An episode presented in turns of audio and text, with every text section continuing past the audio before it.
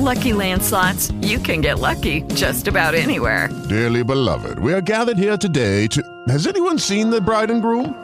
Sorry, sorry, we're here. We were getting lucky in the limo and we lost track of time. No, Lucky Land Casino, with cash prizes that add up quicker than a guest registry. In that case, I pronounce you lucky. Play for free at LuckyLandSlots.com. Daily bonuses are waiting. No purchase necessary. Void where prohibited by law. 18 plus. Terms and conditions apply. See website for details. The following podcast is a W2M Network partnership production. Visit W2Mnet.com for all of our other great podcasts, plus news, reviews, articles, and opinions from the worlds of wrestling, video games, football, and entertainment.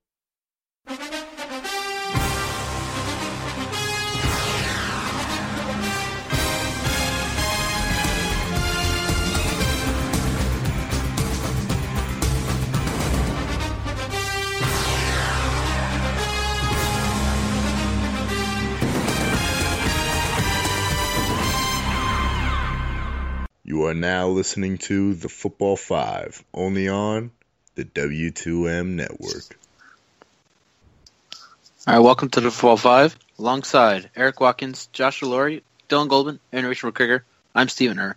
As we do every week on this show, we're just going to go right over the final scores from Week Seven. Thursday night, the Packers beat the Bears 26 to 10. In London, the G-Men beat the Rams 17 to 10. The Bengals beat the Browns 31-17. The Lions beat the Redskins 20 to 17. The Jaguars dominated the Jaguars 33 to 16. Chiefs overcame the Saints 27-21. The Dolphins beat the Bills, upset right there, 28-25. The Jets knocked off the Ravens 24-16. The Eagles their first loss of the season, 21 to 10. The Colts beat the Titans 30 The Chargers shocked the Falcons 33-30 in overtime. Bucs run over the Niners 34-17. Pats beat the Steelers 27-16. The Seahawks and Cardinals finished at a 6-6 tie. And Monday night, the Broncos beat the Texans 27 to 9. All right, crew.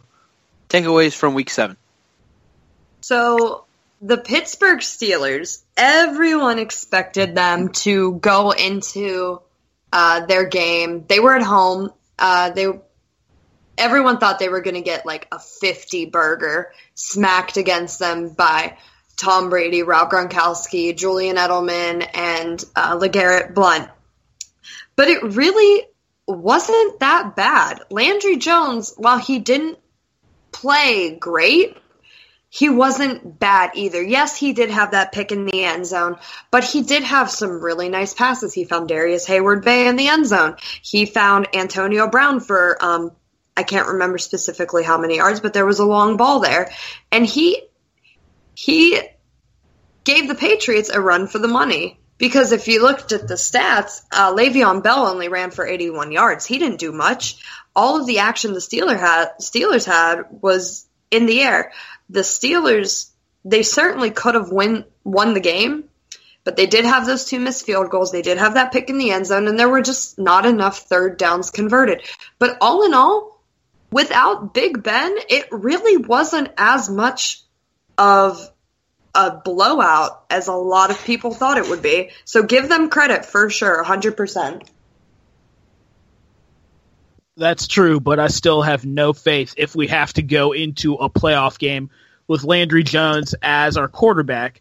And that's mainly because our defense, especially our secondary, is still very much a work in progress.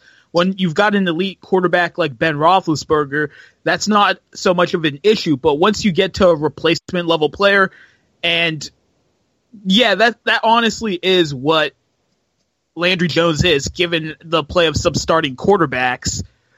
There isn't really much that you you you can do with a average to below average defense.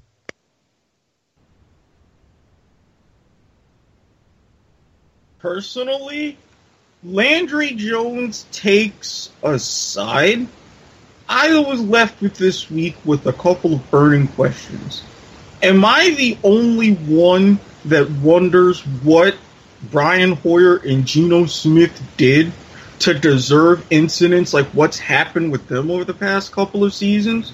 And also, am I the only one that was more interested in the movie Tank Girl than the Sunday night game between the Seahawks and Cardinals? Eesh. Yeah, that game was words that I can't say on this podcast because we're committed to keeping it family friendly, but I ended up turning it off and working out. And if you know me in real life, working out for me is like a once every three weeks excursion because I end up hurting myself doing that. And you wonder why the NFL ratings are down. But for me, my main takeaway is the Atlanta Falcons. We, our our crew, basically, a lot of us did not believe the Falcons were for real. We said we have to wait until week 11 or week 12 until we really started to believe them.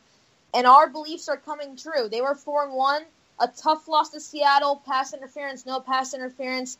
Who knows what happens after that? They lose to Seattle. And then last week was really an ominous sign for Falcons fans.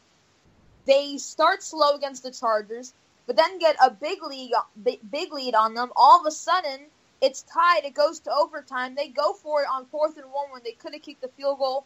They go for it. They don't get it. The Chargers go down, kick a field goal, and the game is over. And the Falcons are now four and three with a showdown against Green Bay coming this week. So I must ask the question: Their division is terrible, but is this a Falcons team that might start might start experiencing flashbacks from last season? I mean, that's something we gotta watch out for because they've now lost two straight. They're playing a Green Bay team that is coming off a bounce back win last week. Granted, it was against the Bears, but it was still a bounce back win. So it'd be interesting to see how they bounce back from this two game losing streak heading into their next couple of games.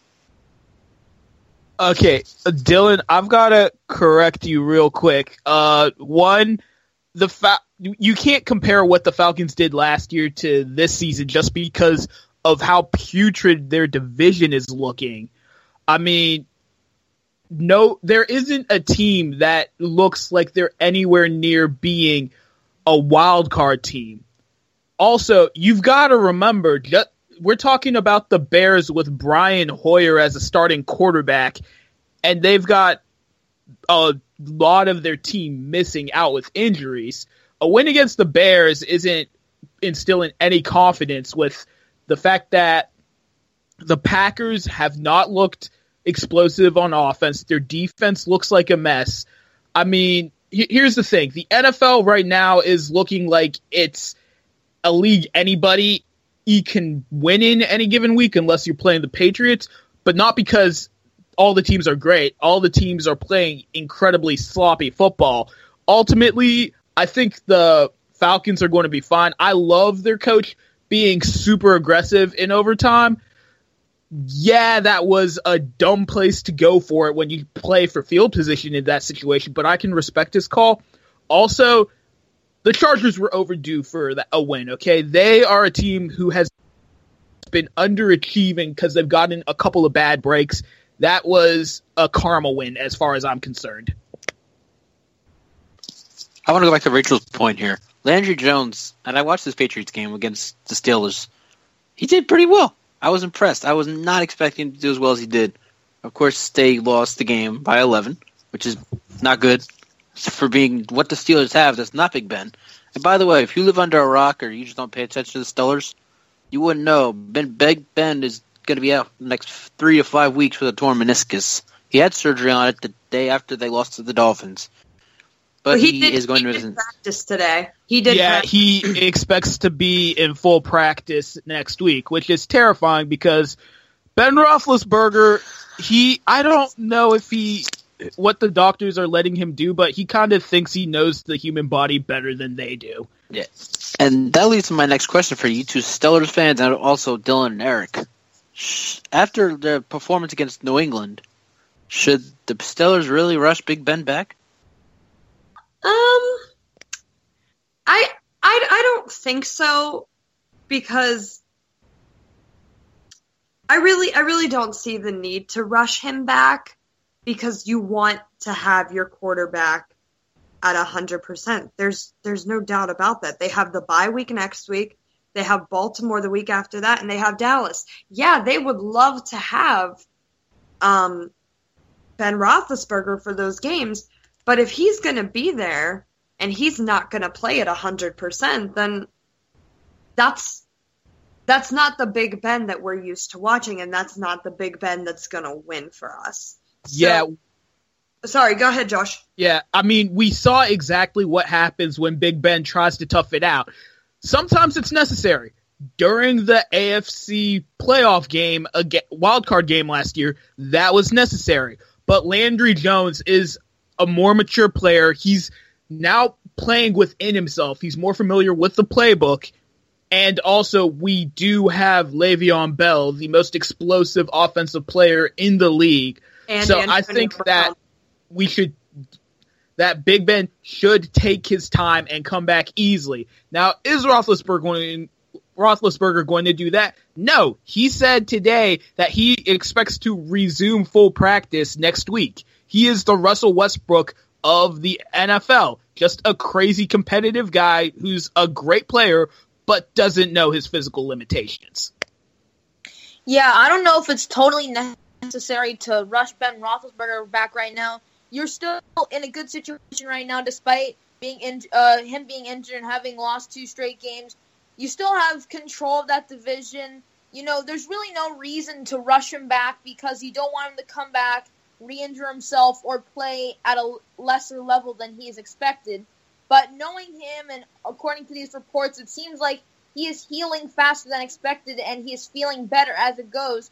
So I don't know if he's going to need to take all the time that his timetable says he's going to need, but there is no reason for you to say, "Oh, we've lost two straight games. We need you back right after the bye week." If he's not ready after the bye week, then sit him out and evaluate it week by week. But from what I'm hearing, it appears he prob he might be in there for that game. But if he's not, then there's really no reason right now to rush him back yet. Uh, personally, I've seen a lot of timetables as far as his injury. First, it was just a, incredibly long, four to six weeks, then two to three, now three to five. I say, if anything, you still want to look for the long term, not just this season, but next season. Don't rush him back. Landry Jones is finally proving he can be something of an NFL quarterback. And if you're looking at long term strategy for the Steelers, they have to determine is this a guy who is a capable backup, or do we have to go and scout around and find ourselves another one come April? Your only real competition in that division is Cincinnati, and I don't see them doing anything except crumbling late in the year. So Pittsburgh can afford to slow play this, and that's what they should do. And to go back to Eric's point, where he said that Landry Jones is finally becoming a more mature quarterback and something of a NFL quarterback, yeah, he certainly did against New England. But the thing with Landry is that he's not consistent, and he he's shown that before. So now it's just try to keep it consistent. I mean, the bye week it comes at a good and bad time for the Steelers. It's a good time so they can recoup from injuries, but now Landry Jones is going to be taking a step back from football for a minute, and he's not, he's not going to be playing, so he has to regain whatever confidence he got out of the New England game, which he should because he did not play terrible, and he has to go to Baltimore and get a division win. But yeah, he definitely showed that he can be a quarterback in the NFL, but now he just has to prove that he can be a consistent quarterback in the NFL. Well, let's look at the next couple of games for the Steelers. Bye week this week at Baltimore. Baltimore's lost four in a row. They're garbage.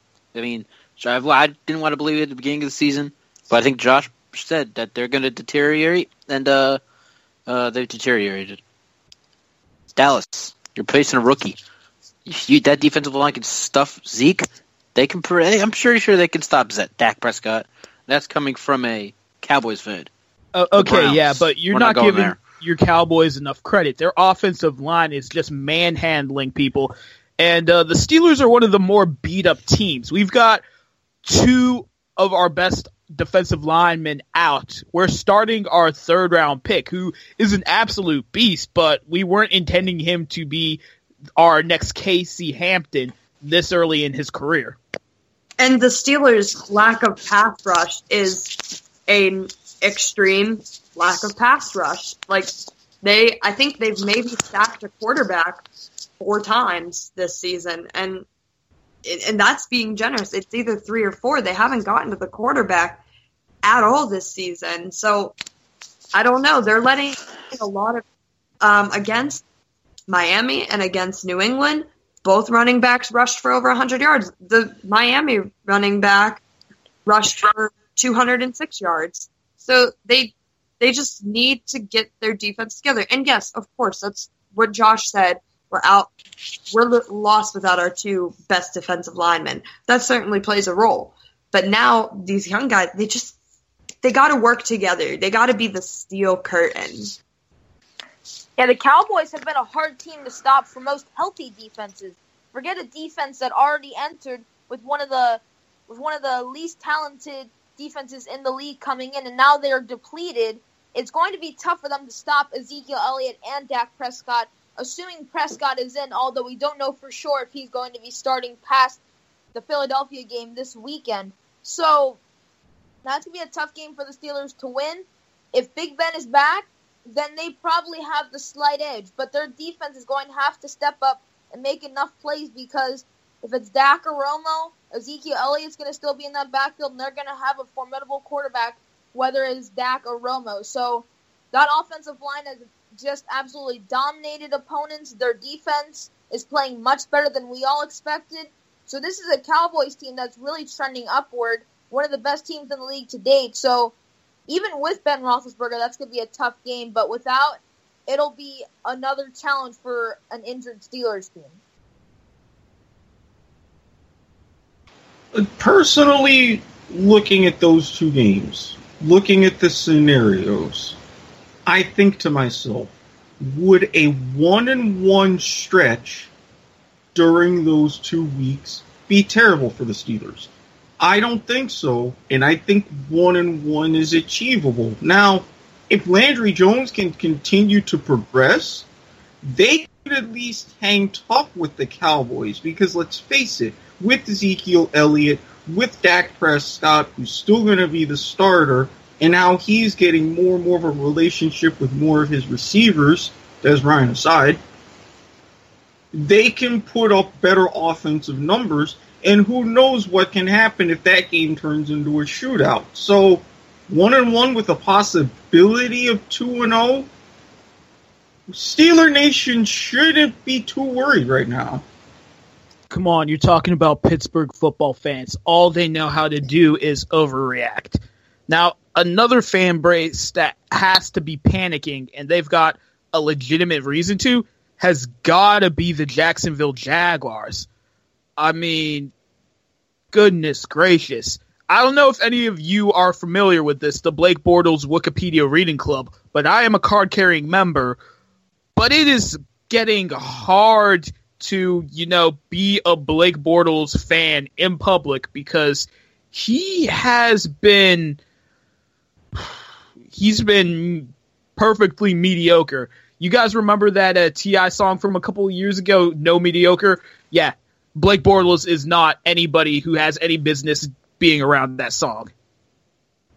But also, uh, I've got to say, I am amazed that Gus Bradley still has a job coaching in the NFL right now.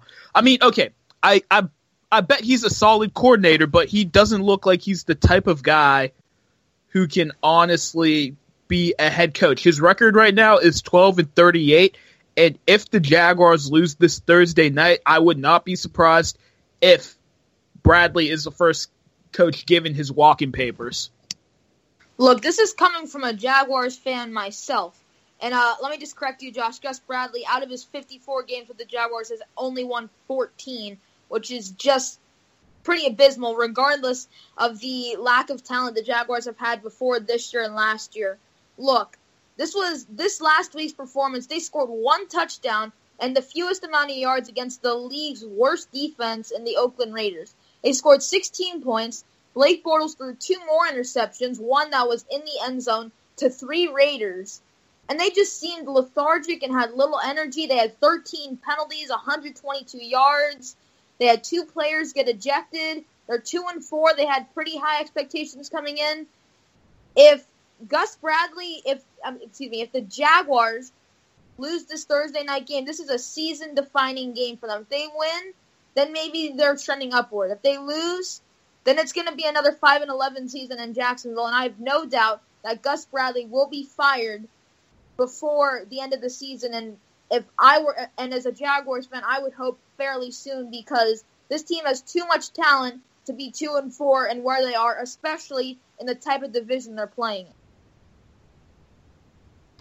Personally, not just as a Jaguars fan since nearly the beginning, but as someone who lived in Jacksonville, Jaguar fans had every reason to give Gus Bradley excuses going into this season, but Shad Khan really lit a fire saying this year there is no excuse. If you're not at least decent on the field, sorry, you're gone. And I really think if he wants to give the Jaguars that air of respectability that he wants, then especially if they lose Thursday night, which as many games as I've seen between the Jaguars and Titans, anything could happen, then yes, Gus Bradley's gonna win the sack race and he deserves to. You need to make this job at least as decent as possible for whatever coach that you can hire because you might not get too many interested parties the way that this is going. 14 and 40. I, I don't know how Gus Bradley has a job either. I also don't know how to, Marvin Lewis still has a job. But that's another, story for another time. We we've had this discussion. yeah, I know. But somebody on. who actually also deserves to be fired is Mike McCoy. Because wait, mm, no, I do not mean Mike McCoy he has been he's out there doing God's work coaching the Chargers. I yeah. mean Mike McCarthy because the Packers. Wow. Whoa, whoa, the Packers whoa. looked like they should have hey. been set up to be a team that was set to go for the next five years. When you look at their roster a couple years ago, and right now they are looking like if they're lucky, they will get a wild card spot.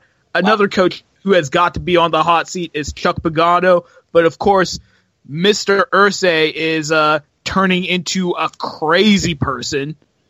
So who knows what he's going to do? I mean, last year Pagano was going to be fired until the last week of the season, and he was given a three-year contract extension. So your guess is as good as mine when it comes to that. But I feel like those are two coaches who definitely need to be uh, sending out some job applications soon. You must be burning bricks, Josh, because that's a one bold prediction right there. Mark McCarthy out in Green Bay. I, I just don't see it happening. All right, so let's let's get to the Sunday night game here. Six six. It was three nothing at halftime. I'm pretty sure we all here stop watching it at one point. I know I watched stop watching at halftime because it was three nothing. I wake up and uh, Eric's tweeting, "Oh, the tie." I'm like, "Wait, what? Tie? What?" And I was just, I was livid. I'm pissed. How in God's name in any sport, even soccer? I know soccer has a lot of ties. Hey. But how do you have a tie in a sport? Let's go back to I think it was 1997. Herm Edwards. What did he say? He's this is one of the greatest coaching writers in NFL history. What did he say? You, you play, play, to win to the win game. The game. You don't play. You don't play to win the game. You don't play to tie the freaking game. You know what ties are for, Eric? I know Eric has a rebuttal on me. Ties are for suits, not for football games, not for soccer games, not for baseball games, no sports at all. No ties, ties are not sports. an American thing, okay? Come on. Remember, we are the country that decides to go and invade places because we want to give them democracy. We don't do ties. Okay. All right. First of all, as someone who has seen pretty much every code of football known on the planet, including my personal favorite, Australian. That aside, I can understand the fear of ties. Yes, we are the country that invented extra innings in baseball. Even though sometimes games will last until 5 a.m. and you have pitchers hitting three run homers because of ties, I'll set that aside. I don't mind ties if they're great games. For example, Pittsburgh Atlanta a couple of years ago with Carolina. Those were high scoring ties. I love high scoring ties. And yes, everybody who says ties on a sport, college football has been played since 1869. There were no provisions for even any sort of overtime implemented until 1994. So I get it. A little factoid. In the history of Monday Night Football, there was only one tie that ended in overtime. That was 1984, the St. Louis Cardinals, whose kicker missed three potential game winning field goals. So the Cardinals, as a franchise, have done this before. If you're going to give me 75 minutes of football, which I don't mind, staying up until past midnight when I have to get up at 7:30 for work, which is tolerable, at least give me an exciting game. Dear God, if it's 3 3 or if it's 6 6, just end it there. Put us out of our misery. Go back to pre 1974 and go without overtime in the regular season if you have to. I personally would be okay with that. But yes, soccer, rugby, there are ties for a reason because those teams were equally good. And in some cases, in a very boring nil nil draw, Rachael, they're equally terrible. But you can't just blame.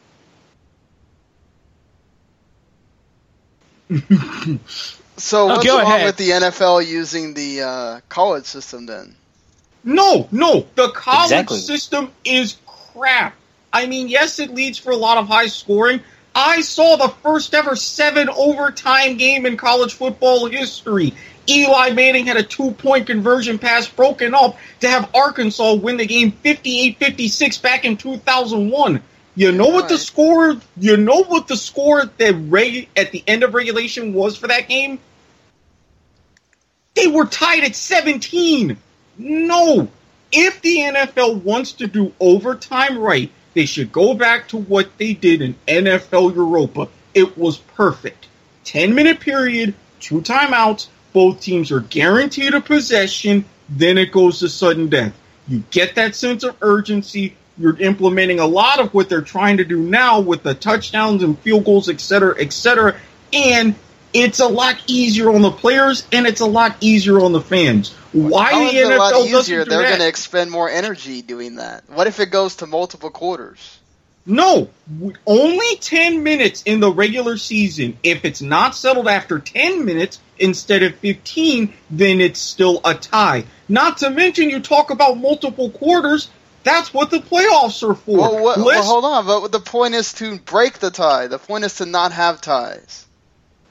Yeah, that, that Exactly. is the exact. That's an even less desirable outcome. So you're going to be like what we arena have now. football and have it go to multiple quarters even in the regular season? Sorry, I am against that. I'm just Well, that's saying. what I'm, that's what I'm if you're saying. The going- college system would work. You wouldn't expend their energy so much. They get breaks in between the the two times that they go to the 25, and they don't have to have them go to the 25. They can have them go to the 50 or whatever. It doesn't have to be like basically you're automatically scoring. So what But- happens if those games go to five, six, seven overtimes? Well, that's, why they prevalent. added the provision in college football that you have to go for two after the second overtime. So you don't have games dragging on super long. Yet you still do. I've still seen five and six overtime games under that very rule, and I Yeah, can even because cite another one that I saw at Tennessee. Come on Yeah, now. College football is the Wild West. You get busted coverages all the time. You see the plays that happen in college football, and they don't happen in the NFL. You can't just assume because certain events transpire in college football the way they do that it's not it's going to carry over to the NFL. But but that's what I'm saying. You don't have to have them start at the 25. You have them start at the 50. That way if you don't have to- the. That's if you're going to idea. do that, hey, I say keep it at the 25, but make it their own 25. That way, if you can drive 75 yards after playing 60 minutes, more power to you. That's a great idea for Sean. Bring the college system into the NFL. Forget the forget time and just just go six, seven, ten thousand overtimes. Well, you do not end the game on a tie. I don't care what sport it is. Let's have six, seven thousand penalty kicks in soccer. Eliminate uh, the no, no. extra whoa, whoa, whoa, ten minutes. No, no, no. If you're gonna I do it soccer, do it like kicks. the just, no, do uh, it like the old NASL back in the seventies. 35 yards out, one on one with the keeper, five seconds. That are we, are we getting in soccer that even if it's a tie, it's a point still? Like, yeah, yeah, yeah. Let's let's keep this to American sports, okay? Oh, yeah. we are using the foot like nobody else. We use the mile. We're about we're we're literally having half the country wanting to elect a clown as president. Let's let us just continue being weird, okay? You know how they say keep Austin weird, keep America weird. No ties. Okay, even in America, we embrace ties in baseball, spring training, college, Arizona Fall League, and again, you had ties in college football for more than a century, a century and a quarter. Get If with the times, broke, Eric. No more ties. E- Eric, Eric, under that, This you're using the same logic for your damn argument that people use to be like, this is why we don't pay college athletes. Because we've never played college athletes. We I'm in favor advance. of paying We, we move forward. I, I'm That's simply totally saying you're using the same there, people. logic for that argument. But I'm just saying, if Oh, you ah, still boy. have these situations, these predicaments, and what I'm proposing, you leave the opportunity, but you just get to a tie faster. If you honestly think that players wouldn't mind having to play a maximum of 70 minutes instead of 75, I think that would go a lot easier. We're not all like Donovan McNabb, who didn't even realize that a tie was in the rule book. I'm not saying, okay, this is abhorrent in situation like Sunday night it was, but eh, it can be done better. Point being, ties are for suits and for Bangkok. No ties in sports. I don't care what sport it is. All right. Well, Fine, uh, you sit through a 20 before- inning baseball game that lasts I will seven sit through a hours. 20 inning baseball game as long as the winner's decided. I don't care how long it's. Yes, that game. but if it's zero All right. zero going into the 20th, I've All seen that right. before. That's it. We got we got big issues and ties here. Yeah, I feel We'll like we've got more those. important topics to go on to, so let, let's keep it moving. We'll be right back. It's game time, boys, and we know football. Football to the Max is the podcast for you if you want in-depth analysis over the NFL and college football. We preview all the action coming your way over the weekend. And we break down all the big action after it's happened. Plus, we tackle all the big news topics and discuss everything when it comes to the gridiron. So come check out Football to the Max every Tuesday morning and Friday morning on the W2M network. Dylan, what are Blake Bortles' first half stats? 299 yards, two touchdowns, and interceptions. He could do better than that. He knows it. Rachel, what's the latest on Big Ben's leg injury? his leg is healing. He should return to the game. The Steelers will need him the rest of the way, so that's a big break for them. Eric, what's the score in Glendale? Cardinals lead the Patriots 42 to 7. We all saw that coming. Josh, how are Joe Flacco and Cisa coming along? I mean, I hate to say it, but they're looking good. I mean, they had a great game last week, and they're only one game out of first place in the AFC North. Don't count them being there that long. Do you want to hear more of that? Listening to the Football 5 every Wednesday at 6 p.m. Eastern Time, only on the W2M Network. Also, follow us on Twitter at the Football 5. If you're in the Pittsburgh area, look up McKriger Photography on Facebook. That's M C K R I G E R Photography. We specialize in senior pictures, portraits, wedding photos, engagement photos, and family photos. Contact us for rates and dates. Would Flex Seal be a better option at your flex position? Do you need a sham wow to clean up the mess you make after your quarterback throws another interception? Then we have the solution for you. I'm Randy Isbell. And I'm Mike Mitchell, and we're here to clean up your fantasy mess with more power than OxiClean. Check out the Fantasy Football to the Max podcast every Monday and Thursday at W2Mnet.com. Welcome back to the Football 5. Uh, what a great. Well, thank you, Sean, for bringing that up. Great idea about the college system in the NFL. And thank you, Eric and Josh and everybody else for the heated conversation. It's awesome stuff right there. But let's get more heated right now, actually. So Josh kicked Giants kicker Josh Brown abused his wife. And we're all not happy about that, obviously, because domestic violence is a very serious issue in this world, in this America. And up until about a few hours ago, Josh Brown was still on a roster. Ray Rice hit his wife in an elevator. He was gone in two seconds. Greg Hardy, domestic violence, out of Carolina, like that.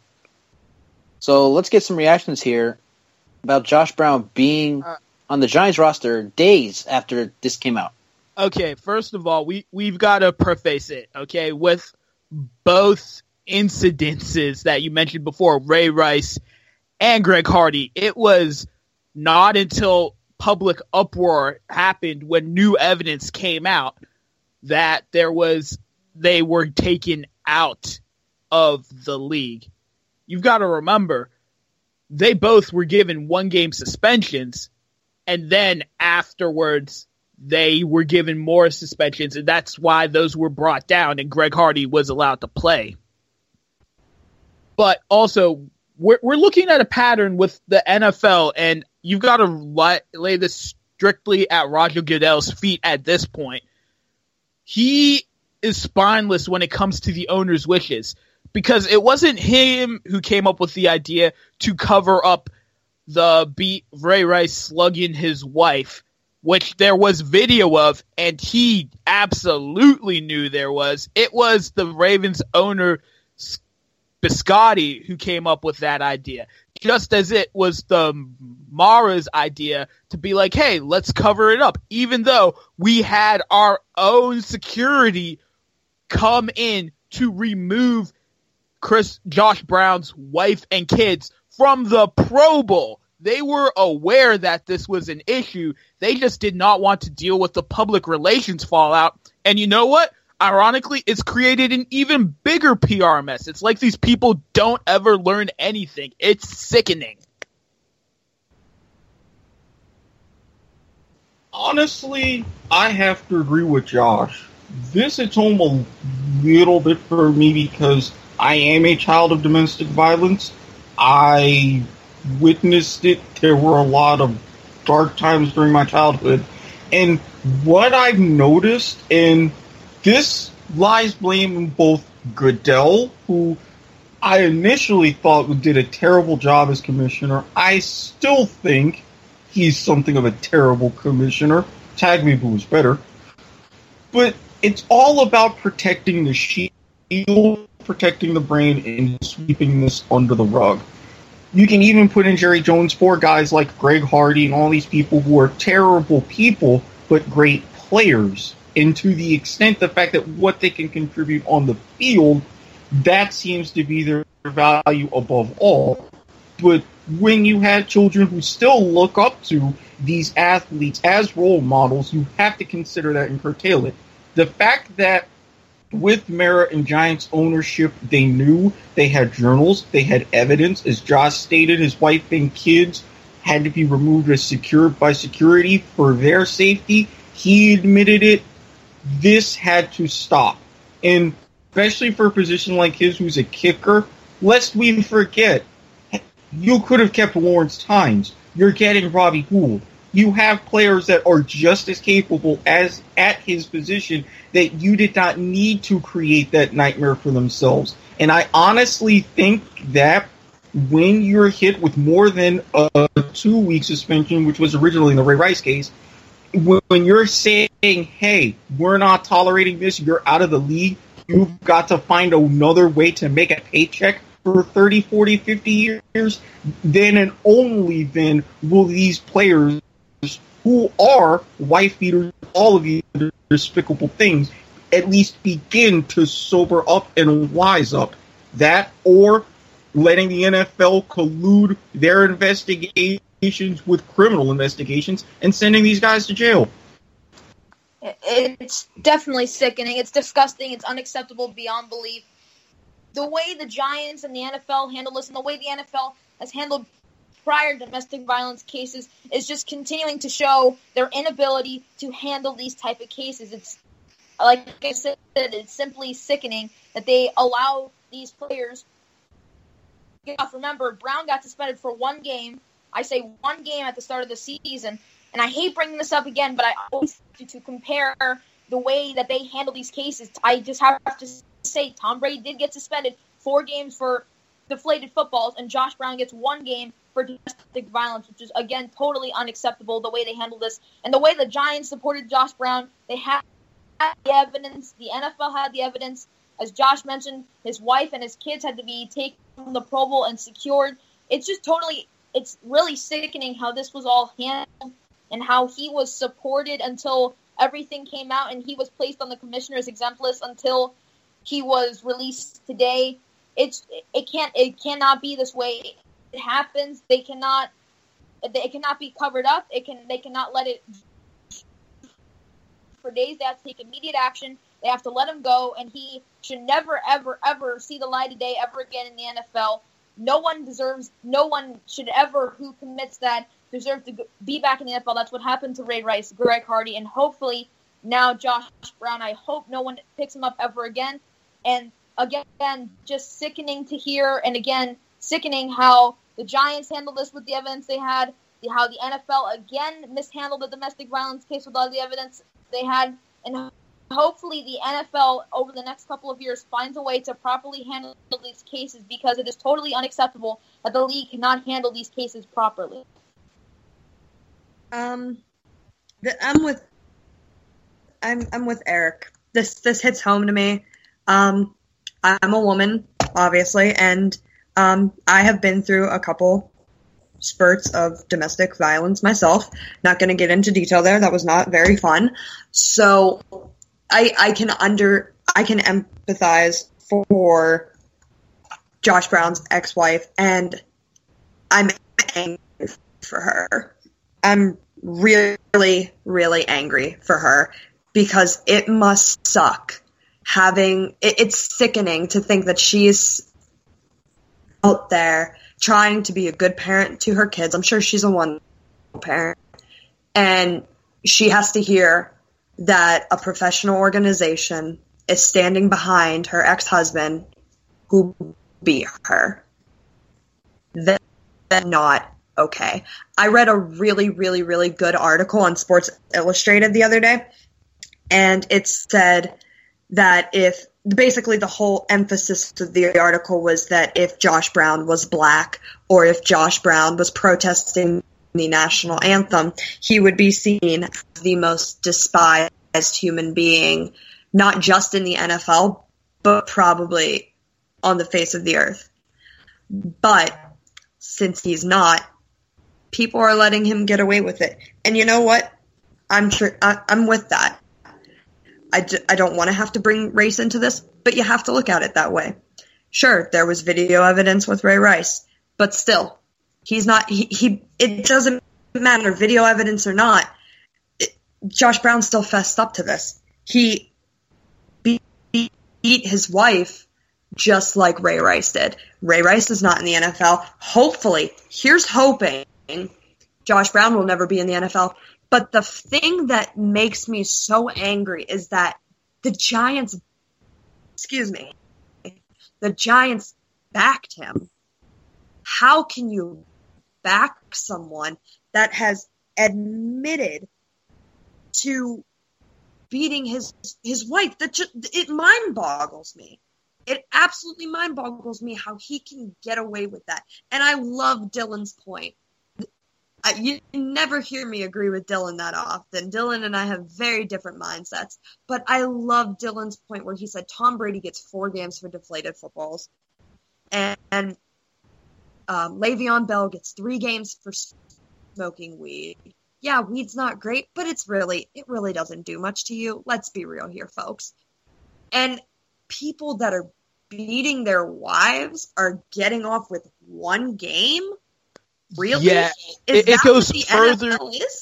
It goes further than that because I know that domestic issues has been a hot to- button issue, but we still are talking about a league filled with players who, fortunately for them, this happened before society kind of caught up. I mean, Terrell Suggs, in fact, has admitted and been convicted of attacking his wife on previous occasions, including right after she had a child, and he is still a working man. In fact, his own teammate, Steve Smith, said that if there is anyone in our locker room who did that, I would personally beat them up. That just goes to tell you how these things have been swept under the rug. Uh. I just saw a clip, and I haven't actually gotten a chance to take a look at it, but it is uh, our good friend Chad Ocho Cinco Johnson talking about how the NFL is all about controlling their players. They want their players to be walking billboards. And that's how they end up doing things like this, being terrified. Middle America will be horrified of their young black millionaires partying as they would be if they were working a nine to five job, but and also covering up when their players do heinous things because they don't want to have to deal with the PR fallout. And of course, in the 21st century, everything comes out. There are cameras everywhere. Everything's on Twitter. Somebody's going to leak it out, and it just becomes a bigger issue than it needed to be. Well, I want to go back because with what Rachel brought up through that Sports Illustrated article and Josh about PR and image perception, they are both somewhat very sad but very true because the NFL, even going back to the early 60s, way in the early days of Pete Rozelle's tenure as commissioner, you had these similar image problems. You had players, Paul Hornung was suspended for an entire season for gambling. You had players with issues with their wives, issues with violence, and all these sorts of things. Yes, they were more swept under the rug even back then because of information, but if you go back and look at clips of the Ed Sullivan show, Ed always pointed out to a popular NFL player every week who was in the stands. Why? Pete Rozelle said, We have an image problem. We need to get in front of this and fix this for middle America. And at the time, to grow our fan base, let us try to change this.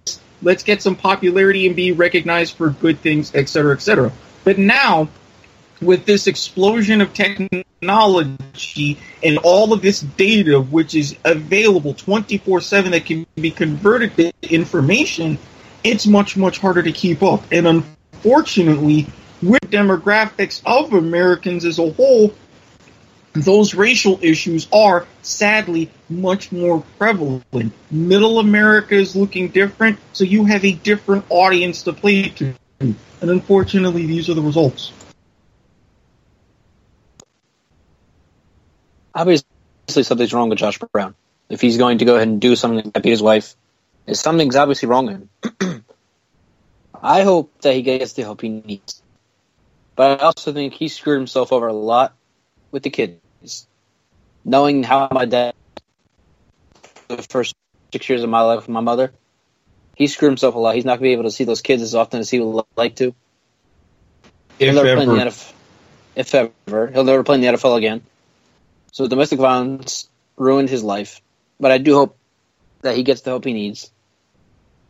And um, way to go, Josh Brown. You you you ruined your, your own life just because you couldn't keep your hands to yourself. Way to go. Okay. So that's everyone's take on Giant kicker Josh, former Giants kicker Josh Brown. Now let's get to some football. I'm ready for Sunday night, and I hope this one does not end in a tie.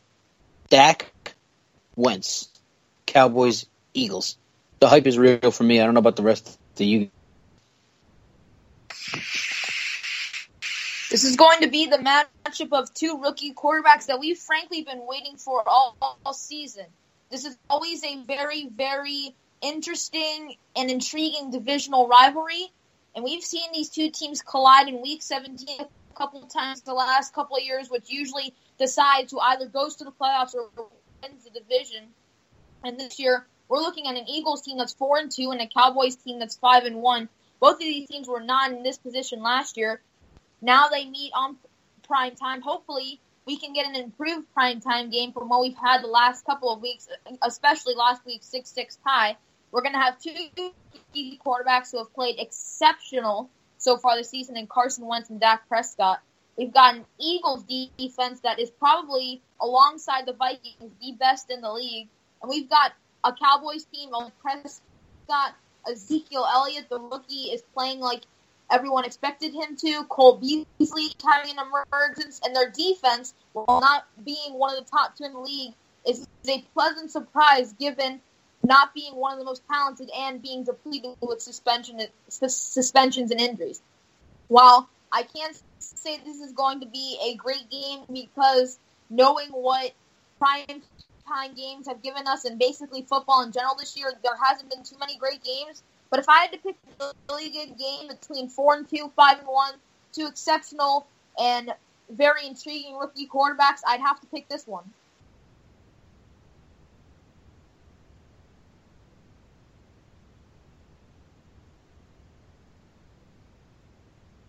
Personally, I was the way that the Eagles have been performing a little bit on defense the last couple of weeks. I thought that the little bit of the luck would be gone, but thankfully, with last week's performance, it's back. I am personally hyped up because I thought that these two teams were going to meet each other undefeated, would have, which would have been delicious. But you're you're going to see a good game. Are you going to see a high scoring game? No, because defenses love to go up against rookies. I think this will be the biggest test in particular for Dallas's offensive line, given how Philadelphia's front seven has been playing and pressuring quarterbacks the last few weeks. So while I wouldn't mind another tie, just for the record. If it winds up being a 21 17 or even a 16 13, that's about what I would expect. Which quarterback is going to make a bigger play against the defense? Which defense is going to capitalize most? So there are a lot of matchups all around that you can look forward to, not just how Dak is going to do against Carson Wentz. Here's my thing. I am going to really enjoy watching this game, but purely from a technical, oh, let's see what this defensive formation is. This is not going to be an exciting game. Eric, you said it best. It's going to be a defensive battle, and both defensive coordinators are probably staying up at night just dreaming of all the things that they can throw at these young quarterbacks. I mean, that as good as they have been so far this season, they are rookie quarterbacks, and we both have seen that, that they are incredibly limited in what they can do. They what they do, they do very well, but they don't try and leave their comfort zone because they know that bad things will happen, and that's exactly what each is going to try and force those quarterbacks. What each defensive coordinator is going to try and force those quarterbacks into. It could go either way. I, I just think that Dak versus Wentz, you see that and you're like, wow, this could be a great game, either if it's offensively or defensively. Okay, so we're, we're halfway through the season now. So we're going to go ahead and I've asked each of you to pick who you think right now is the NFL MVP for 2016.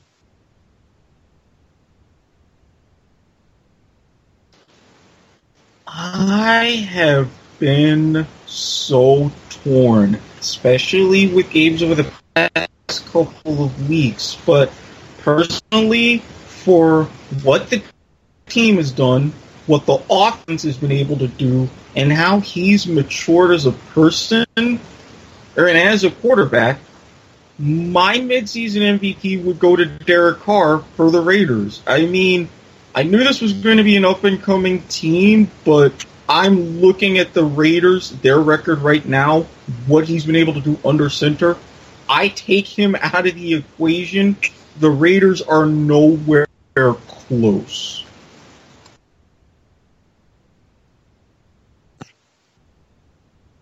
I've got to say, for me, it is a toss up between Matty Ice Ryan down with the Falcons and Tom Brady. The only reason it outright isn't Tom Brady is because he hasn't even played four games yet. But whew, he has been putting on a performance for the ages. I mean, I am by no means a Patriots fan. They have broken my heart on numerous occasions. The last time I cried because of a football game, it was because of the Patriots.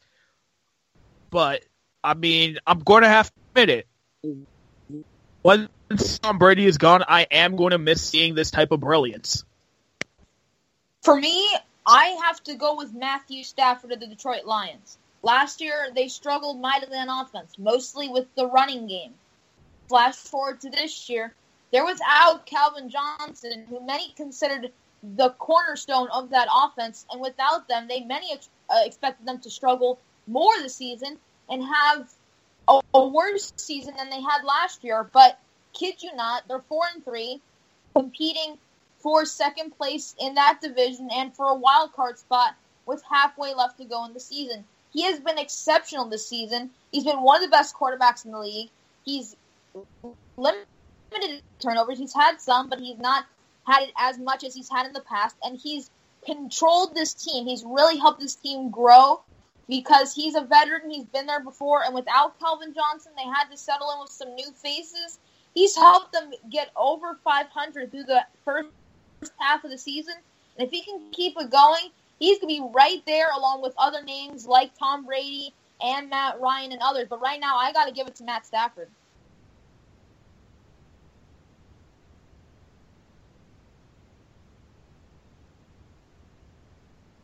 I gotta go with Tom Brady.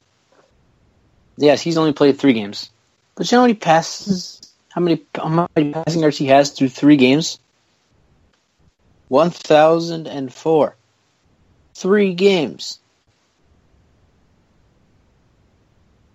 Three games, one thousand four passing yards. That that right there. If he played the whole season, that's God. God, I don't even know math, but that would be over five thousand yards. I can imagine. Tom Brady is my MVP right now, even though he's only played three games. It's just he's just the goat, right? He just proves it all the time. Real quick, since I do know math, five thousand three hundred and thirty five, thirty six, give or take. Fifty three hundred yards. Would that be an NFL record? No, I think Brees eclipsed that record. I think that was closer to about 55, but it would be close. It would be like top five all time. And I believe also Brady also has eight touchdown passes in three games. Yeah, so if you extrapolate that, 8 times 5, 40, so you're looking at about mm, 42, maybe 43, which, eh, he's done that before. yes, he has. While we wait for Rachel to make her pick for Mitzi's MVP, I want to go to Dylan's point. Matt Stafford. A lot of people are going to listen to this and be like, "Is this kid crazy?" Matt Stafford? Yeah, hello. Matt Stafford is has thrown for four thousand yards each of his first five seasons. Now he's doing it without Megatron. With Mega who? As I like to say, Mega who? Because everyone said, "Oh, you know, the Lions are going to crash without Calvin Johnson." They're doing great. Yeah, I mean, I've got to say, I'm impressed. It looked like Matthew Stafford was being propped up by Megatron early in his career, but right now it looks like Megatron's brilliance was kind of limiting uh, Matt Stafford in what he could do as a quarterback because instead of showing his decision making and his precision, he was just throwing jump balls to Calvin because I mean, I don't care who your quarterback is. He could have had Tom Brady. That would have been the smartest play to do every time. I honestly don't know who to pick for an MVP because nobody has impressed me. I, I, I, I'm going to be exempt from this one because if I would have to say somebody, I think I would go with Tom Brady just because of the numbers. And I hate to say that, but literally no one has impressed me. So, yeah. Well, there you go. So we you, we've given you our Mitzi's MVP picks. And now, now let's we're having some fun here on the Football Five right now. Obviously, I think that at least half of us here, even though you can't do half out of with five, you get the point. a lot of us here, our picks for the Super Bowl have gone down the toilet. I know my, I know mine. We all Steven. Steven, are you going to admit to all the Carolina fans that you are the individual responsible for all their misfortune and pain this season? I won't admit that. I, blame the Panthers' offensive line for not protecting Newton, giving him time to throw. So you're not going to blame your uh, cur you blame this on you predicting them to go No, uh, that- 19 and oh? 0? No, that, that that that curse only works Super Bowls and playoff games because I always get them wrong. But anyway, so we're gonna go. I don't know who wants to choose. Whoever wants to change their pick for the Super Bowl. We're gonna go down the line here. I know Eric said he didn't want to change his. He's pretty confident with the Chiefs winning the Super Bowl. So whoever wants to go first, let's do it. Yeah, I would like to say right now, I thought the Steelers would make the Super Bowl, and they still are legitimate contenders. Don't get me wrong. I'm not saying this just because Ben Roethlisberger is hurt. But with the way the Patriots are playing right now, they look like world beaters, including beating this Steelers team. Of course, without Ben Roethlisberger, but they still beat them on the road. This is a Patriots team six and one. That one loss coming with an injured Jacoby Brissett. They are looking like the best team in the NFL, which is why I would like a mulligan with my Super Bowl pick and put the Patriots over the Steelers in Super Bowl 51. And while they are off to a slow start, I am going to keep my Green Bay pick the same, assuming they get healthy and recuperate from this early season funk or mid-season funk by the time the playoffs arrive. So I'm going to switch it up to New England Green Bay for my Super Bowl. Who do you have winning if the Green Bay Packers and the New England Patriots make it to the Super Bowl? I will take New England. So I picked the Carolina Panthers to go against the New England Patriots, and God was I wrong. I, I, I, don't know. Oh, I want to talk. I don't want to talk about it. Oh no, no, no! Eric and I are going to bring this up every chance we can because we warned you about this. Okay, we Not warned you. if I make my trip to Charlotte to see a friend of mine, you're coming with, and you're going to explain that to her in person because she is a diehard Panthers fan. I'm just going to Yeah. leave the room and let her have at it. Yeah, I might have to have uh, my boy Trey Crosby holler at you on Twitter about uh, uh, what you did to his Panthers. oh my God, this is not happening. But anyway, obviously the Patriots are going back to the Super Bowl, so they don't have to worry about my AFC pick. But NFC, God, this is up in the air. Now the Vikings are not going to the Super Bowl because Sam Bradford is not taking any team to the Super Bowl. I don't care what anybody thinks. What anybody says, Sam Bradford Super Bowl not happening ever. Uh, you know what? I'm gonna go. ahead. I'm gonna go Skip Bayless here. Cowboys Patriots book it. I mean, come on, come on. Dak Prescott is God. He is so great, and Ezekiel Elliott, he's running through defense like with a hot knife through butter. I mean, there's no way that no anybody stops this this rushing game. At least they could stop the passing game, but they're not stopping Zeke. I think he might be the NFL MVP. no, but if the Cowboys and Patriots do meet in the Super Bowl, which should have happened two years ago in Arizona, the Patriots would win. Hey, I'm sticking with the team that I picked to win the Super Bowl, the Pittsburgh Steelers. I mean, come on. We're the greatest. We've got the best quarterback outside of Tom Brady. We've got the best running back. We've got the best wide receiver. We've got the best coach who's got the most swag. I don't care if nobody said swag in the last five years. I will still say it because that's what Mike Tomlin's got. We've got James Harrison, who is a psychopath, but the good type of psychopath you, you want at outside linebacker. And I'm liking what our youngsters are doing in the secondary. I mean, we're a little banged up right now, but as long as Roethlisberger takes his time and gets healthy, Ben, in the uh, in the unlikely chance you hear this, you are not Iron Man. You are not the Wolverine. Get healthy. Stay off the field. All right. Uh, now back to you guys. Okay, I just want to say, A, you forgot Deadpool. B, the first little bit of that whole thing, I could have sworn I was hearing a football fan version of Donald Trump. And finally, C, I remember someone in this very crew saying that, oh, I was just throwing darts at a dartboard and picking my Super Bowl teams. look, this World Series that started tonight is Indians Cubs. With the way this season is going, eh, who's laughing now? I don't remember who says anything about dartboards, but Josh. That that does sound like something that uh, I would say. I can neither confirm nor deny if I was the person who said it. But in the case, I will sue the person who is making these accusations as soon as this football season is over. check the tapes. Always check the tapes. oh God. All right. So let's just go ahead and end the show here. We'll um, do our picks. Blowout, upset of the week, close game. Eric, start us off. Well, you know what? I'm gonna flip the script a little bit. I know it's something of a slightly bittersweet occasion coming up, so while I do have my picks in mind, ladies first. Lovely Miss Rachael McKriger. Oh boy. Um you guys, I'm very unprepared tonight, so I'm going to apologize for that. Hmm. I'm going to pass it over to Josh because I'm very unprepared.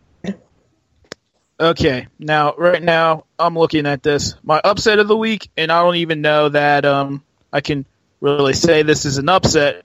I haven't checked the Vegas odds on it, but given how the Lions have looked on offense and how Brock Osweiler is looking like he is the million dollar man with the straight heist he pulled on the Texans.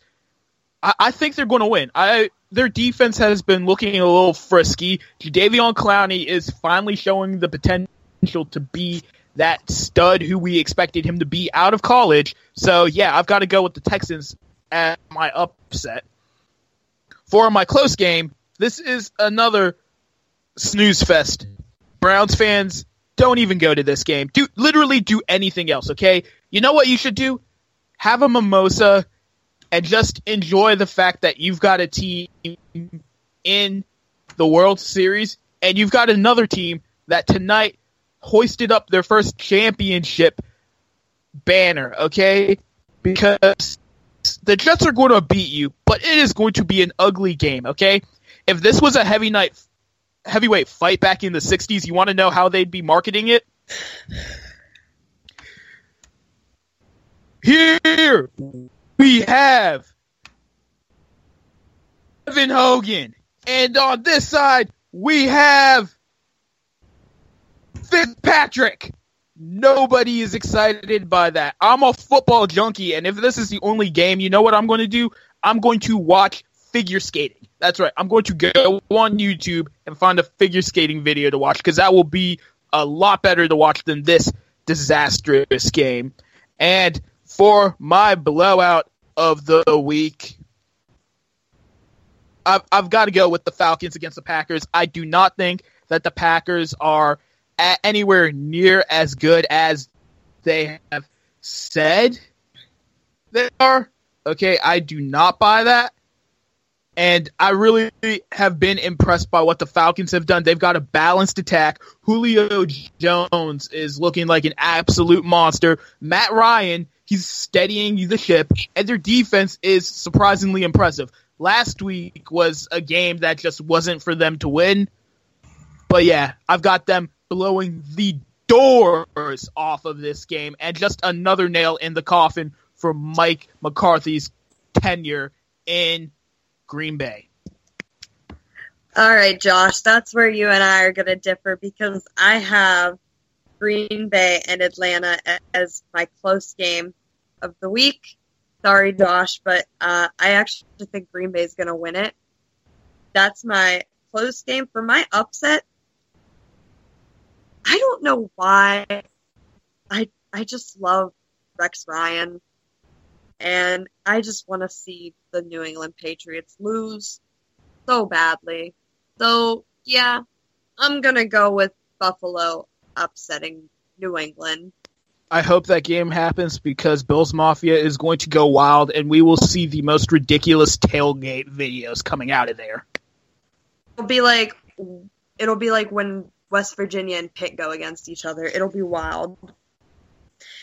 And for my blowout game,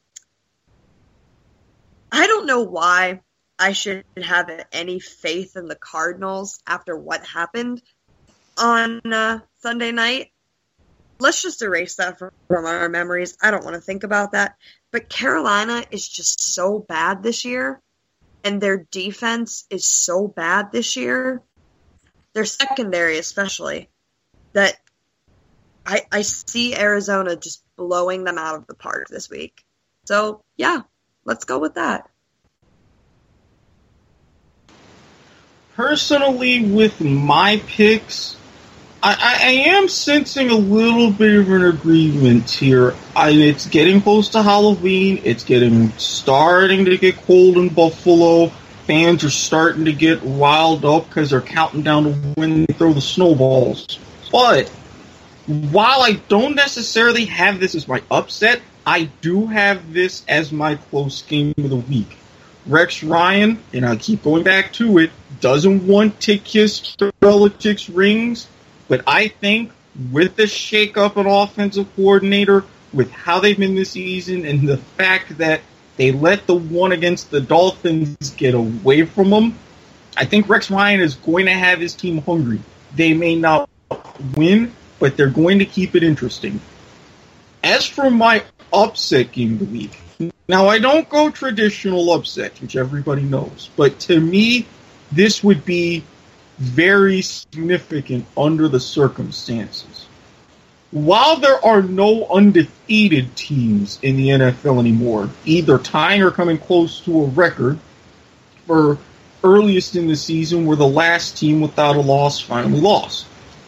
There's still one winless team, that being the Cleveland Browns. They're at home. They're facing a team whose one quarterback just tore his ACL. And this is going up against the quarterback who was so terrible they had to put in the quarterback to have his ACL torn.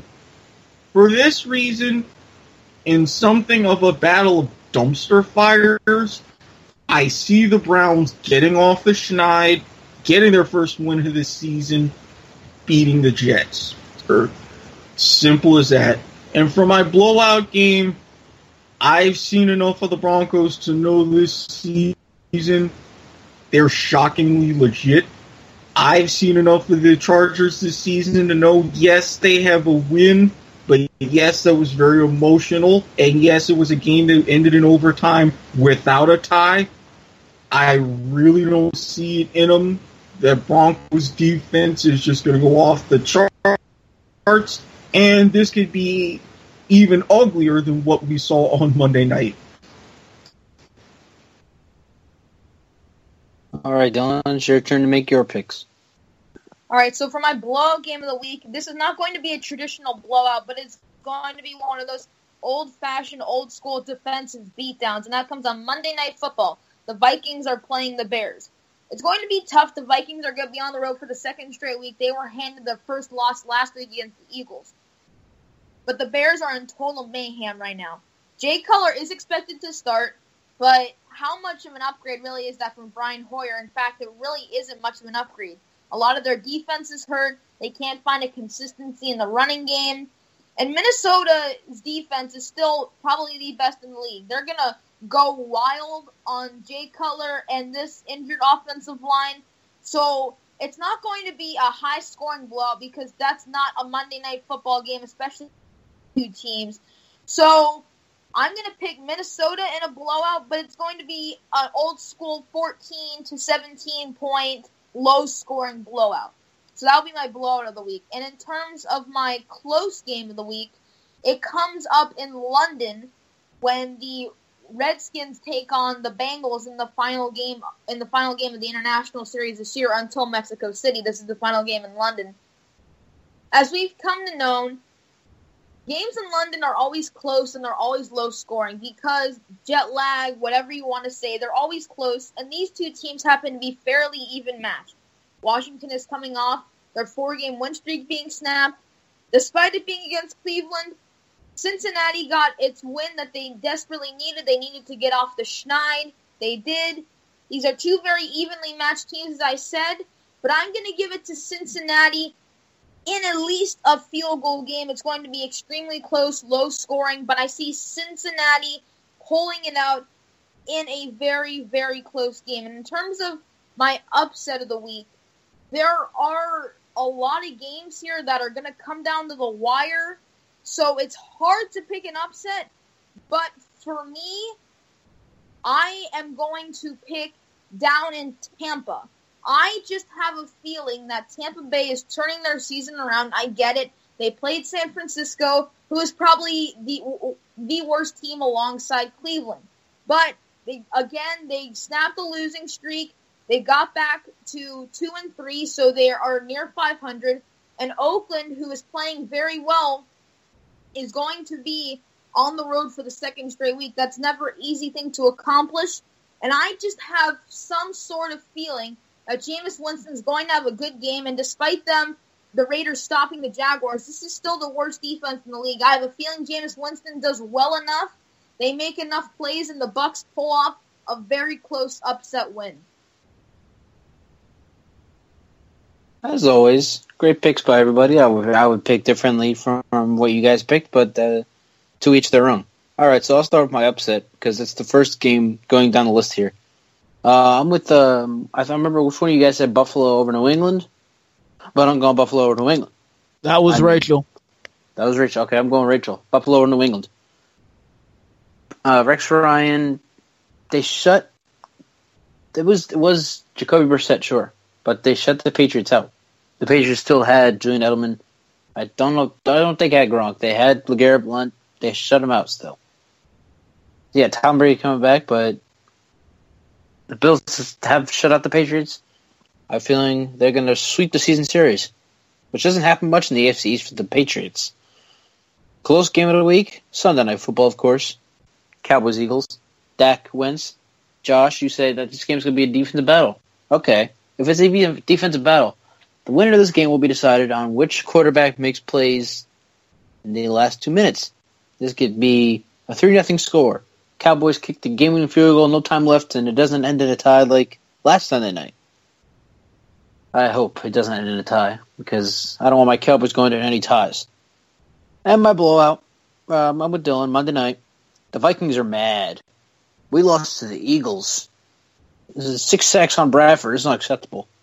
I mean, Coach Zimmer used stuffed animals and stabbed them to mimic what the Vikings look like against Philly. They're, they're mad. They're going against Jay Cutler. He's he's returning this week from his thumb injury.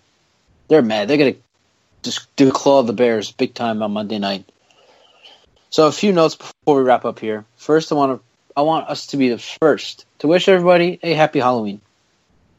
And sadly, with the end of this episode, comes to the comes the end of Rachael's time with us here on the Football Five. Rachael, we want to thank you for your co- contribution to the show these last seven weeks, and we wish you best of luck with your photography and with your new job in the newspaper and your all the other stuff that you're doing. Keep doing great. Oh, thanks, guys. Hopefully, I'll be back for another episode or two. But it's been it's been a lot of fun, and I, I met some really great people. I would have never met Josh and Eric. I already knew Steven and and Sean too. I would have never met them without this. So I'm I'm really really happy I got to meet you. Quote quotation marks meet you guys. So that's going to do it for us. Josh Laurie, Eric Watkins, Dylan Goldman for the final time. Rachael McKriger. I'm Stephen Err. Enjoy week eight. We'll be back next week to recap it all and preview and recap. Yeah, recap it all and preview week nine. Goodbye.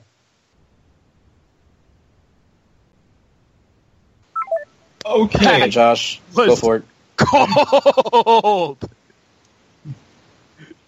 Alright, I, I that, that say, was that was Rachael, that was cold blooded. ouch. Cold blooded.